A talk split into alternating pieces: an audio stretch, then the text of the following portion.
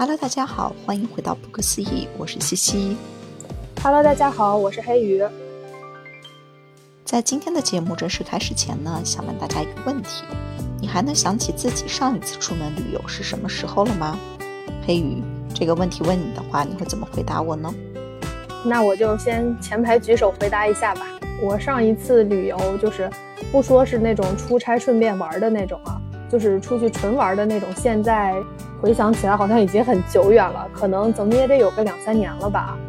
这么一聊，确实才惊觉哇，时间已经过去了好久啊。是呀，我能想到的上一次出门也要追溯到去年的十月份了，这都已经过去大半年的时间了。上一次去的是云南，还是为了一张两年前买下的旅游卡。那个旅游卡呢，其实只有一年的有效期了，但是因为疫情的影响呢，给免费延了一年。后来呢，又延了一年，到去年年底呢就要过期了，不得不去了。其实那个季节呢，并不是我最想去云南的季节，那时候是秋季嘛。但是我也只有那个时候有假期了，趁着国庆，然后再请两三天假的这个样子。我最希望呢，还是在三四月份的时候能够去云南，可以看一看春暖花开的样子。听说这个场景是非常美丽的，但是迫于这个到期的限制嘛，我就不得不挤出时间去了一趟云南。但是细数一下，还真是过去了挺久了耶。听西西讲完去云南的经历，其实那个时候你去云南的时候也有时不时的给我分享嘛。我还没有去过云南呢，但是。我其实想去也有很久很久了，因为听说那是个四季如春的一个地方，然后也挺向往的。而且这个云南在我的出行清单里面已经躺了很久，就是毫不夸张的说，我觉得现在回想起来，它可能已经落满了尘埃，已经落灰了。嗯，不过关于云南的地方，我也是通过这个照片啊、视频啊，包括你出去玩。给我分享的一些情况，也是通过这种呃风景的照片啊、视频啊，啊，试图把自己置身在景中，然后用自己的想象力，然后自己的啊眼睛来假装自己去过吧。对，也只能这个样子。目前是的，从我们俩的这个经历的分享中啊，大家也能够看出来，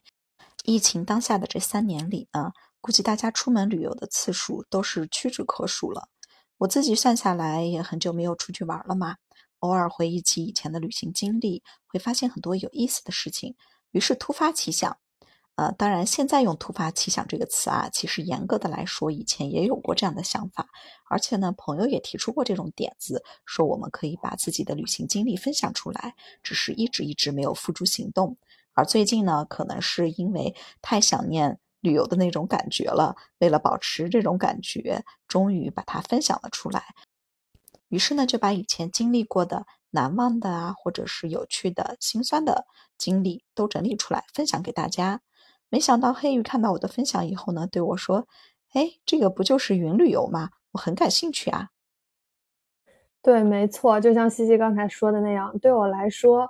呃，其实“云旅游”这个词还挺。就好像是突然一拍脑门，然后就脱口而出的一个词儿。因为对我来说，云其实，呃，可以广泛的理解为是，啊，足不出户就能够体验大千世界。就比如说刚才像西西说的，你通过自己的一些分享，包括照片啊、文字啊，然后用你的视角带我们去看了你曾经去过的一些地方。对我来说，其实这个就算是一种形式的云旅游了。呃，在我看来，按照这个体验感的级别不同呢，我心目中的云旅游大概可以分为这么几种类型了。第一种的话就非常简单，就是口口相传聊天这种。就比如说去年西西去云南的时候，每天我们可能都会分享一下，比如说你说啊，今天我去了一个什么什么景点，这个景点风景特别好，然后拍的很多好看的照片啊什么的，可以通过你的描述，然后。这种文字的描述，我听来，然后用想象力加工，然后进行这样的一个云旅游。然后第二种的话，就有一点像西西现在正在做的，就是把你之前的一些旅游经历，然后通过这样的文字、图片，包括视频这样的形式，在自己的一些平台上进行分享，然后感兴趣的人刷到的话，就能够通过你的视角去感受一下你曾经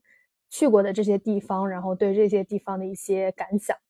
嗯，然后还有一种情况呢，我之前也大概看到过，但具体是哪个有点记不清了。就是一些公众号或者一些旅游集团，它会开发一些实景的小程序。我记得二零年刚疫情那会儿的时候，就是让大家居家不让出门那阵儿的时候，有好多人都在转发，就是你可以点进去，然后去每个景点，然后就可以。呃，有一点像地图里面那个三 D 实景模式了，就是你可以通过街道走在哪里，然后再看到那些呃著名的景点啊、风景什么的。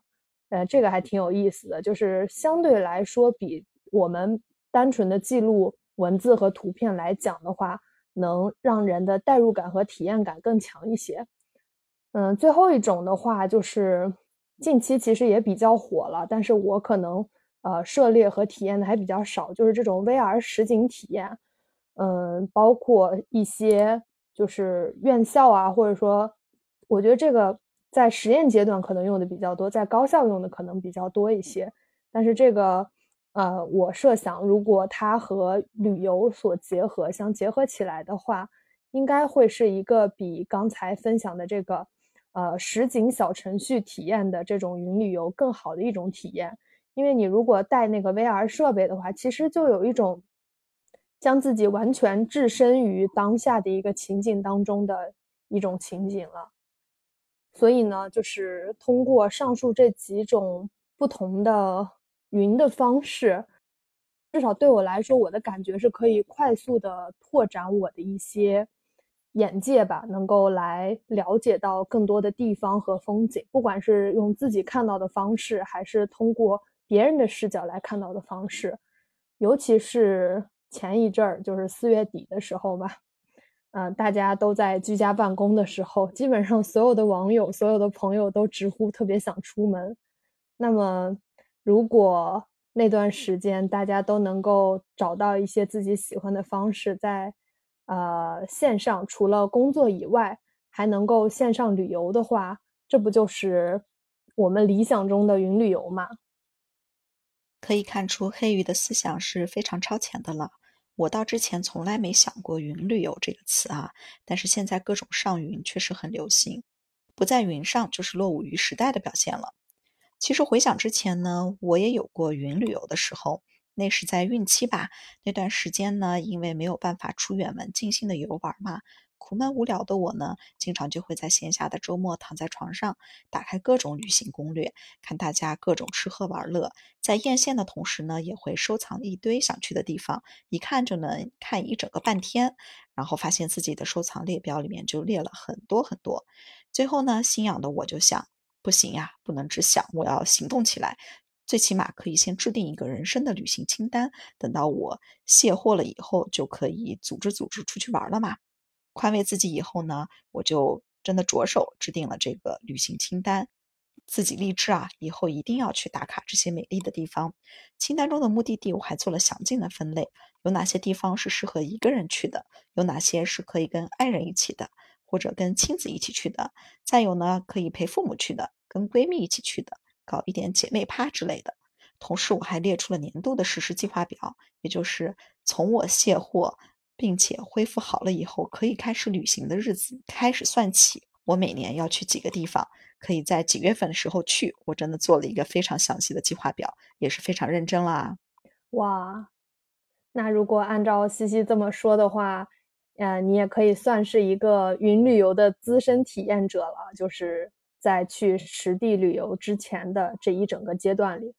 嗯，不知道你还记不记得，就是咱们其实也一起约定过要去至少三个地方吧？不知道这三个地方在不在你的年度计划列表里了？就国外的话，可能有白俄罗斯，还有朝鲜那边应该是啊。然后国内的话，我记得去年年底咱们就约定好，今年下半年可能是要一起去新疆的。不过目前这些呃，至今还都未成型，不知道这几个地方。呃，还在不在西西的列表里，或者在你的记忆里？那是必须的呀，肯定在我的清单里了。希望今年至少我们能够如愿先拔草新疆吧。就像刚刚讲到的嘛，一九年的时候制定的这个清单呢，奈何生完孩子不久还没有恢复好，就来到了一九年的年底。所以大家都懂得，我的这个旅行清单嘛，就基本上没有画出这些种草的目的地了，只被我划掉了开头提到的不得不去，再不去卡就过期，钱就浪费了的云南。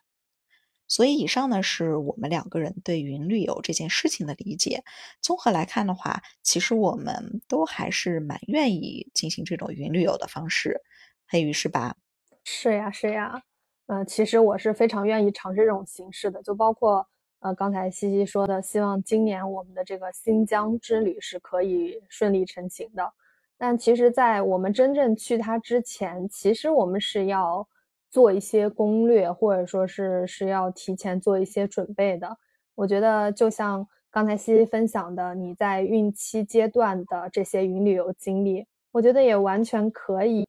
转换一个视角，就是把我们要去新疆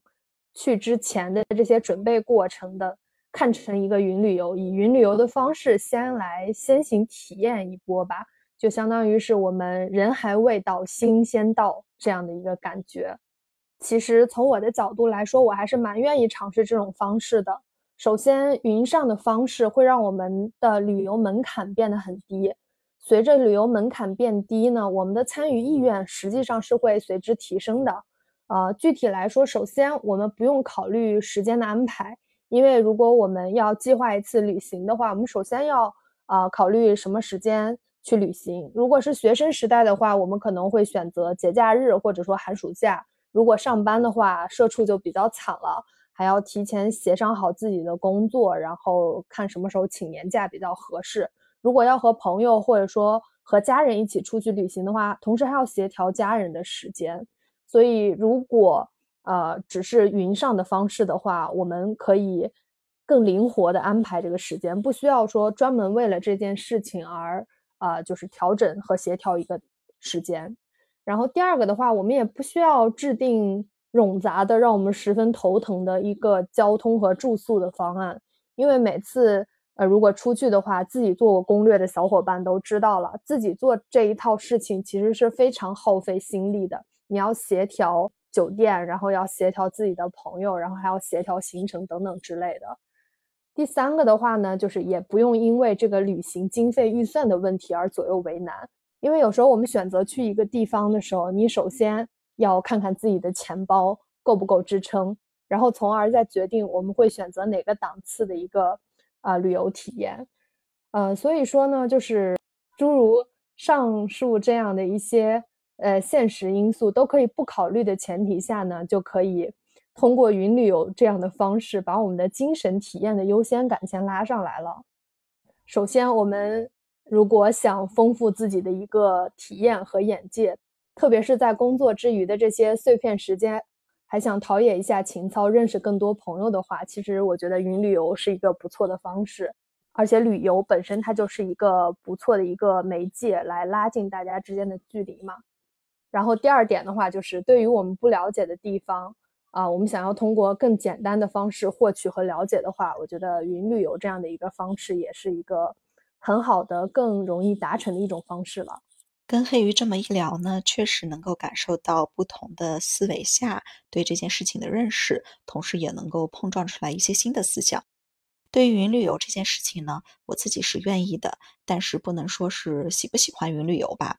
因为我觉得云旅游在现在信息化的社会，它更像是一项必备动作。因为一方面呢，大家本身就会被一些旅行大片种草嘛，这样的话自然而然的会决定自己的下一站目的地。在另一个角度来讲的话呢，现在大家出游前基本上也都是会做攻略的，也就提前云旅游了一番。所以呢，不管你喜不喜欢、愿不愿意，你都在不自觉的进行着云旅游这项活动了。对于我个人而言呢，其实我更希望在云旅游的基础上啊，也就是了解清楚、种草了一个目的地，同时做好了攻略以后，还是能够去实地旅游，深入其中的去感受和体验目的地的风景与美食。毕竟生而为人，还是要多多看看世界的精彩嘛。所以最终还是希望能够落在实地上的。当然，迫于一些现实的需求没有办法实现的话呢，云旅游也是一个不错的方式。至于黑鱼一开始提到的实景小程序啦、VR 等，我觉得这些理念是非常超前的。之后呢，应该也会慢慢的变得普遍起来。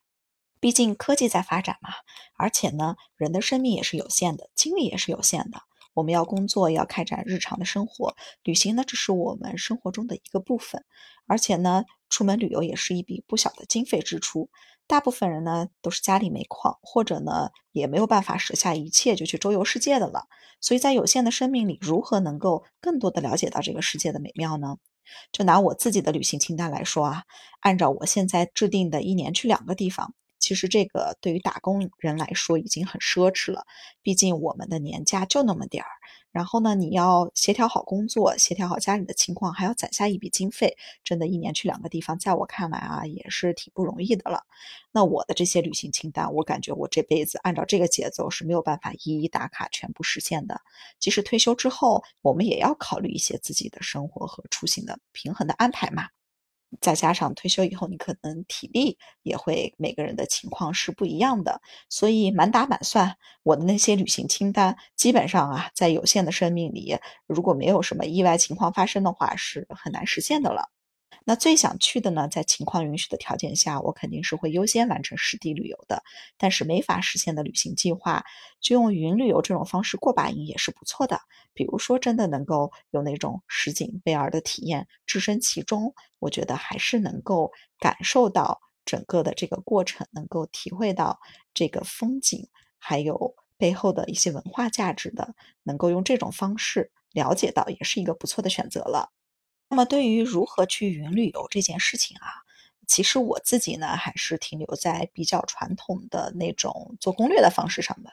还没有那么超前的去接受一些前沿科技了。更多的呢，也就是看一看目的地的各种风景大片、地标建筑，边看边期待自己能够去打卡一睹它的风采，然后呢，一边再把它收藏起来。同时呢，呃，每看一个地方啊，也会去寻觅当地的特色美食。同样的，收藏了一堆的饭馆，期待着有朝一日能够去打卡了。现在手机里呢，也存了很多地方的攻略，等待未来慢慢的去研究。有机会的话，能够去自己一直想去的地方。那么，黑鱼从目前的条件来讲的话，你是如何进行云旅游的呢？嗯，确实，就像西西上面分享的，云旅游从乐观来看的话，还是一种。不错的方式，呃，特别是像我们前期需要做攻略呀，然后看一些啊实地的风景呀，特别是目前年轻人呃特别擅长的嘛，比如说周末节假日想出去吃点好吃的什么的，也通常都会从我们的这个云旅游的收藏清单里面来拔草。嗯，但是相比较这个实地旅游来说，云旅游或多或少确实也会遇到一些特别实际的问题。就像刚才西说的，我们如果实地旅游看到了一个当地的地标性的风景，我在地标性的风景这儿当时参观的时候，可能内心的那种感受是通过一个手机屏幕完全感受不到的。包括我们种草了很多吃的，你如果只是云看一些视频或者云听别人分享的话。确实，你的味蕾是感受不到那种满足感的，而且再加上，呃，就像西西现在做的那个号里面分享的一些内容，从我的感觉来讲的话，呃，只是能片面的从你的分享角度里面来感受到你当时去过这个地方，它大概是什么样子的。但是相比较而言，和这个呃实地旅游中的呃互动感体验，还是要欠缺很多的。不过不管怎么说呢，呃，综上我还是对这种方式比较感兴趣的，并且日后可能也会持续探索一些呃其他的博主，或者说其他对这方面也感兴趣的人，看他们是怎么做的，一些呃体验感或者说是参与感更好的云旅游的途径和形式吧。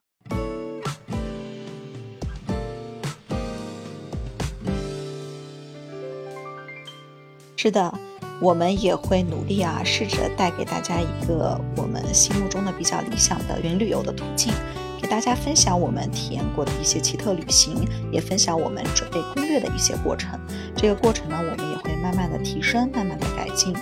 也期待听到你们的奇特旅行的经验，或者呢给我们的攻略出出主意，再或者呢给我们带大家云旅游的这种方式提提建议也好，让我们在身体无法远行的时候，心灵一直在路上吧。那么本期的节目就到这里，我们下期再见啦！我们下期再见。